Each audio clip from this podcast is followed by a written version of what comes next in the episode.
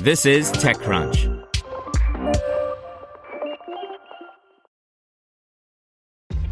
This episode is brought to you by ShipStation. You know, some things take a lot of work, like sending little robots to far off distant planets. And just as that's challenging, so too is running a successful e commerce business, especially when there's so much to do.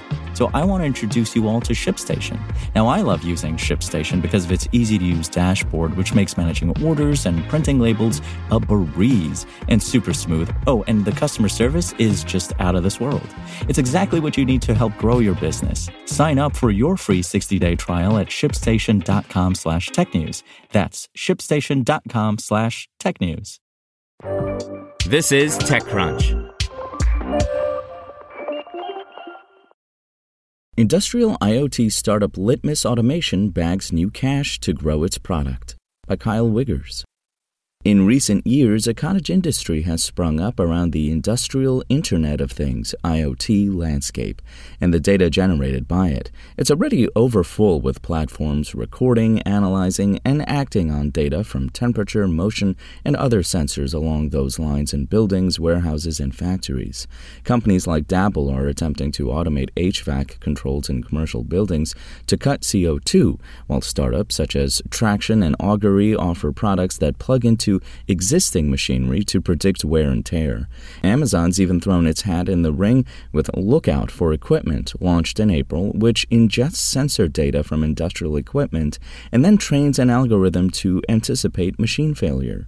Despite the crowdedness in the industrial IoT sector, Vatsal Shah argues that there's room for one more competitor. He's somewhat biased in this belief, given that he's the co founder of Litmus Automation, which helps manufacturers collect edge device data so they can use it for applications such as AI. But proving his point somewhat, Litmus today closed the $30 million Series B funding round, led by industrial automation company Belden, $20 million of which came from Belden and $10 million of which was furnished by a large strategic investor that Shah wouldn't reveal by name. The fresh capital brings Litmus's total raise to $42.6 million to date. The idea for Litmus came to me based on my experience at Rockwell Automation as an industrial design engineer, Shah told TechCrunch in an email interview. I was working on one of the largest oil and gas pipeline projects in the world. We're collecting pipeline data from heterogeneous industrial systems and storing it in a simple database took over six months of development. I realized these complexities were only going to increase with the growing data silos and the introduction of many more connected devices.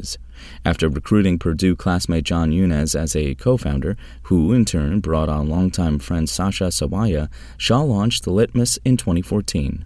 I identified the need for a platform to seamlessly collect data from many different types of industrial systems and devices to make it available to third party applications efficiently and with intelligence in between, Shah continued.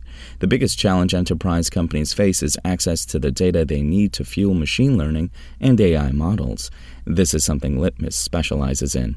To this end, Litmus can collect data to feed AI and machine learning models and then run those models at the edge, example, a warehouse or manufacturing plant. For example, one customer, Taiwan based Chimei, uses Litmus to run multiple AI models on the same edge device, store data at the edge, run analytics, visualize data, and send data to existing enterprise storage systems and apps.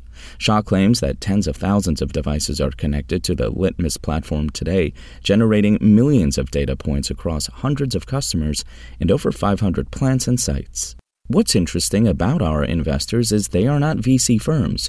These are technology companies who believe in our tech and have invested as a result, he said, noting that Mitsubishi is among Litmus's previous backers. Assuming that's true, Litmus might well be set up for success despite the competition and tough macroeconomic climate. Last year certainly set the stage when VCs poured more than $1.4 billion into the industrial IoT space, according to Crunchbase, up from 1. $1.7 billion in 2020. Shah says the majority of the Series B tranche will go toward expanding 75 employee Litmus's go to market efforts and scaling to support enterprise customers globally. SpokenLayer. Want to learn how you can make smarter decisions with your money? Well, I've got the podcast for you. I'm Sean Pyles, and I host NerdWallet's Smart Money Podcast. Our show features our team of nerds, personal finance experts in credit cards, banking, investing, and more. And they'll help you make the most of your money while cutting through the clutter and misinformation in today's world of personal finance. You'll get clarity on strategies to help you build your wealth, invest wisely, shop for financial products, and plan for major life events. Listen to NerdWallet's Smart Money Podcast wherever you get your podcasts.